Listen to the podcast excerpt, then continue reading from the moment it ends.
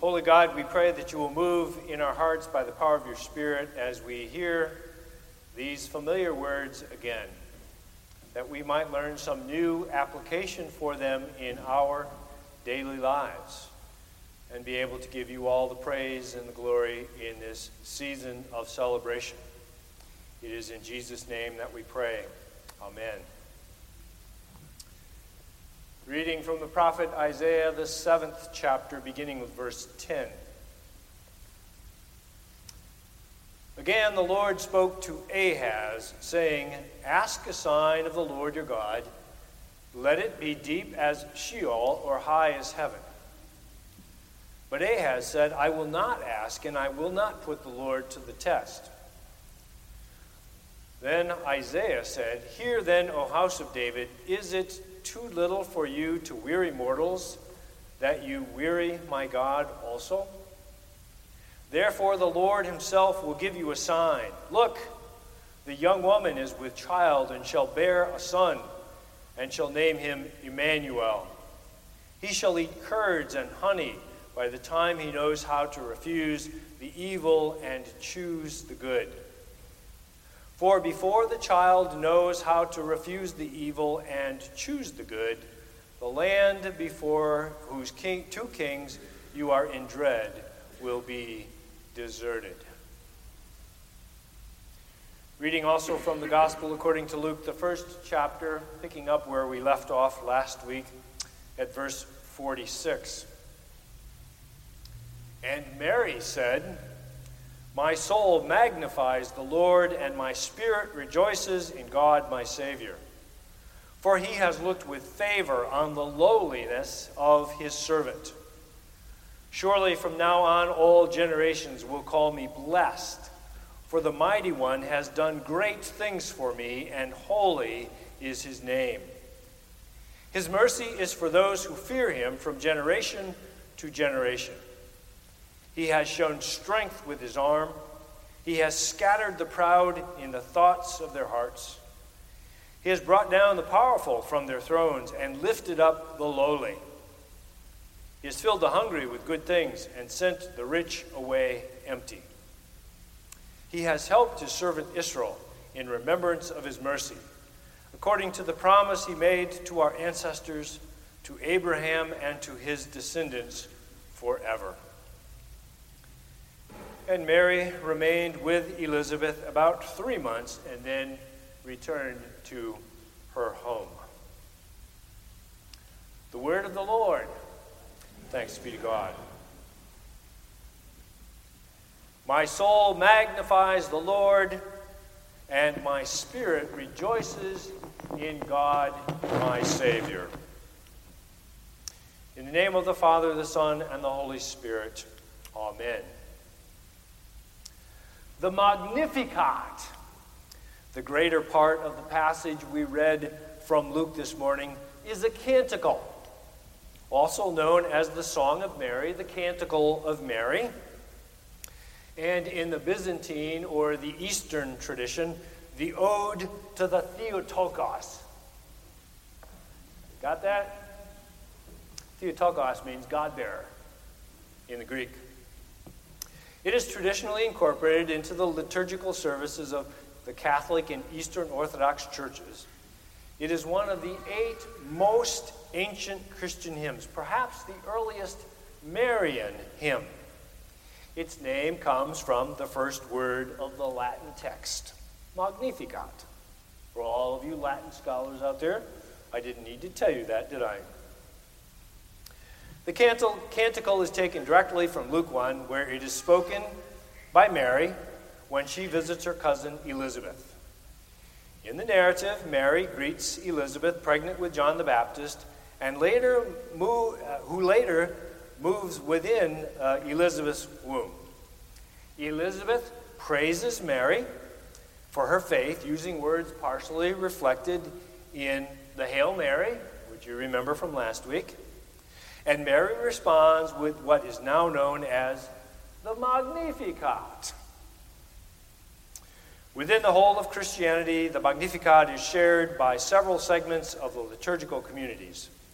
Among Protestant groups, It may also be sung during worship services, especially in the Advent season, during which these verses are traditionally read. Mary's Magnificat, recorded only in Luke's Gospel, is one of four hymns distilled from the collection of early Jewish Christian canticles, which complement the promise fulfillment theme of Luke's infancy narrative. In addition to Mary's Magnificat, there is Zechariah's Benedictus, the angel's Gloria in Excelsis, Excelsis, and Simeon's Nunc Dimittis. Aren't you glad you know all that stuff? Yeah, yeah, yeah. In form and content, these four canticles are patterned on the hymns of praise in Israel's Psalter, which we know as the Psalms. In structure, these songs reflect the compositions of pre Christian contemporary Jewish hymnology.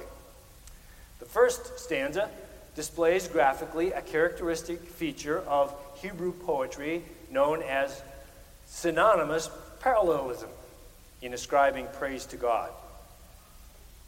The balance of the opening two lines burst out into a dual magnificat of declaring the greatness of and finding delight in God. The third stanza reverses the proud by those of low estate, the mighty by those of low degree, and the rich by the hungry. Although there is some scholarly discussion of whether the historical Mary actually proclaimed this canticle, Luke portrays her as the singer of this song and the interpreter of the contemporary events taking place.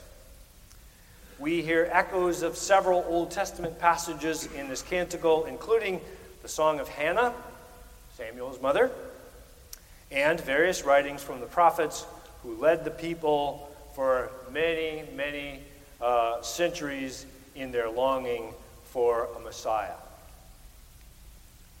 Whew. Didn't sound much like me. At least it didn't sound much like me to me because it wasn't.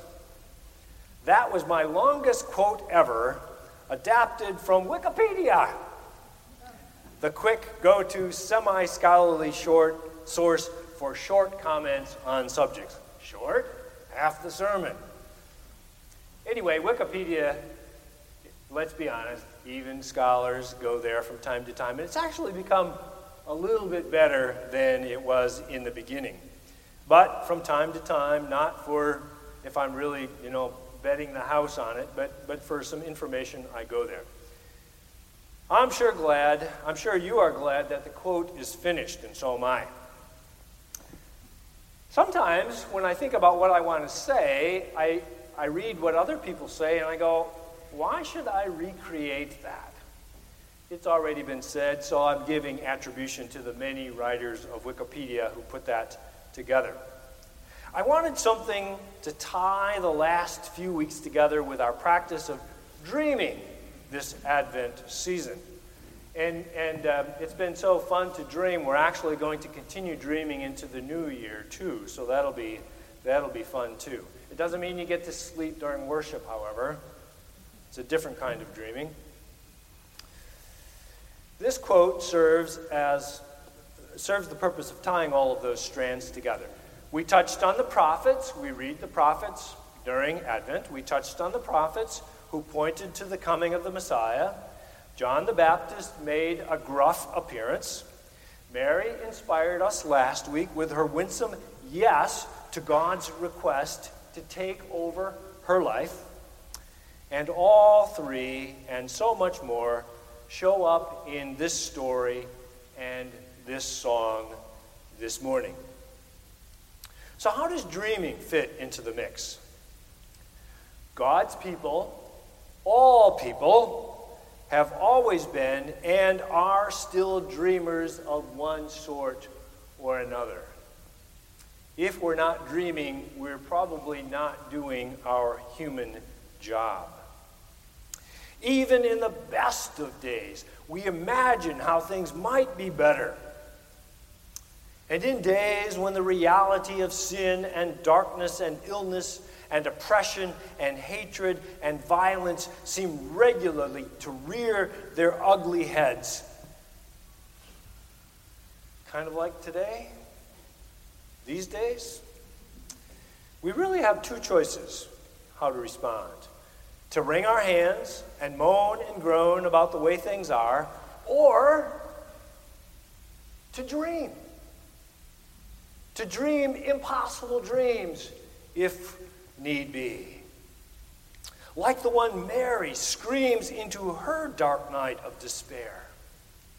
And, and, and we see this from, from, from history, and we think, how was Mary despairing? Mary was despairing, as we said last week, because no one had ever done before what she was being called to do.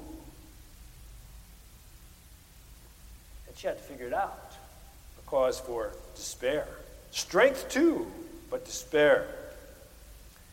Things aren't how they ought to be. I'm saying that for myself. You'll have to decide if you need to say it for yourself, too.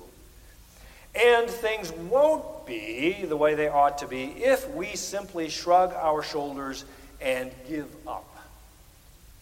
That's why we dream. That's why we've been focusing on dreaming this Advent. The message of Advent is don't. Don't give up.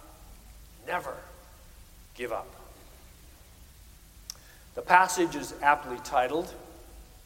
I probably don't need to tell you that our word magnificent derives from the same Latin root.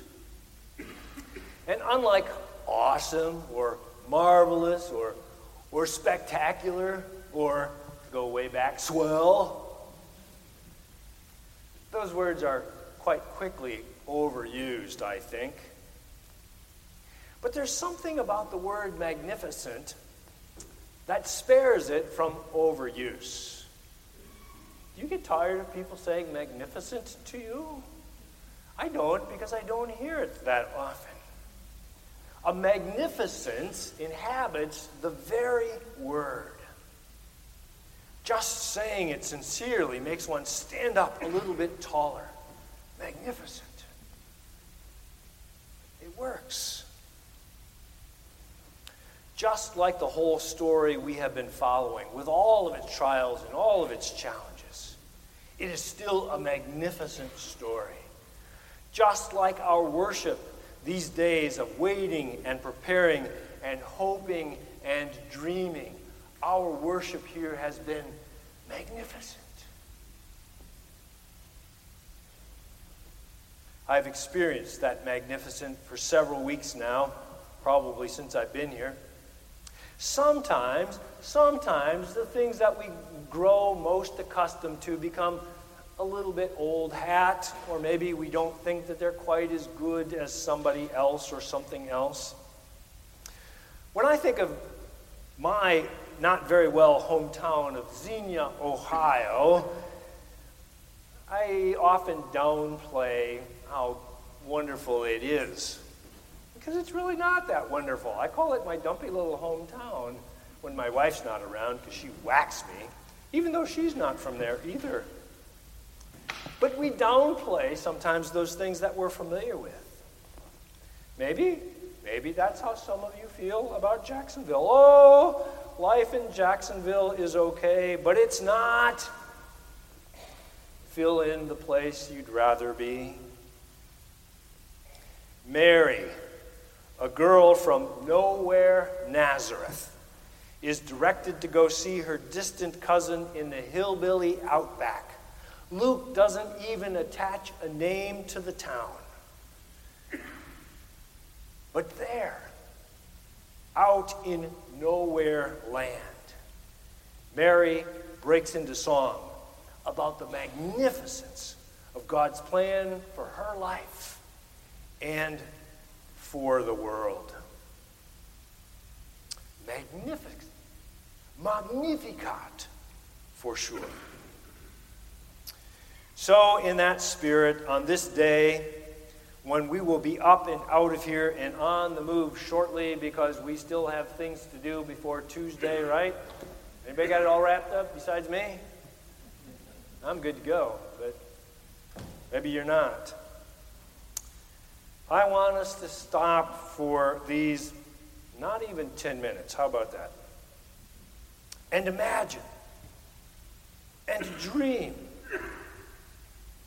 that however our lives might be considered from our present viewpoint, and, and I recognize fully that we all come from many different places and many different spirits, and some of them not so great. Whatever our viewpoint, that with God messing around with our lives, they indeed magnificent. And so are we. And we have the boldness to proclaim with Mary, My soul magnifies the Lord, and my spirit rejoices in God, my Savior. Amen.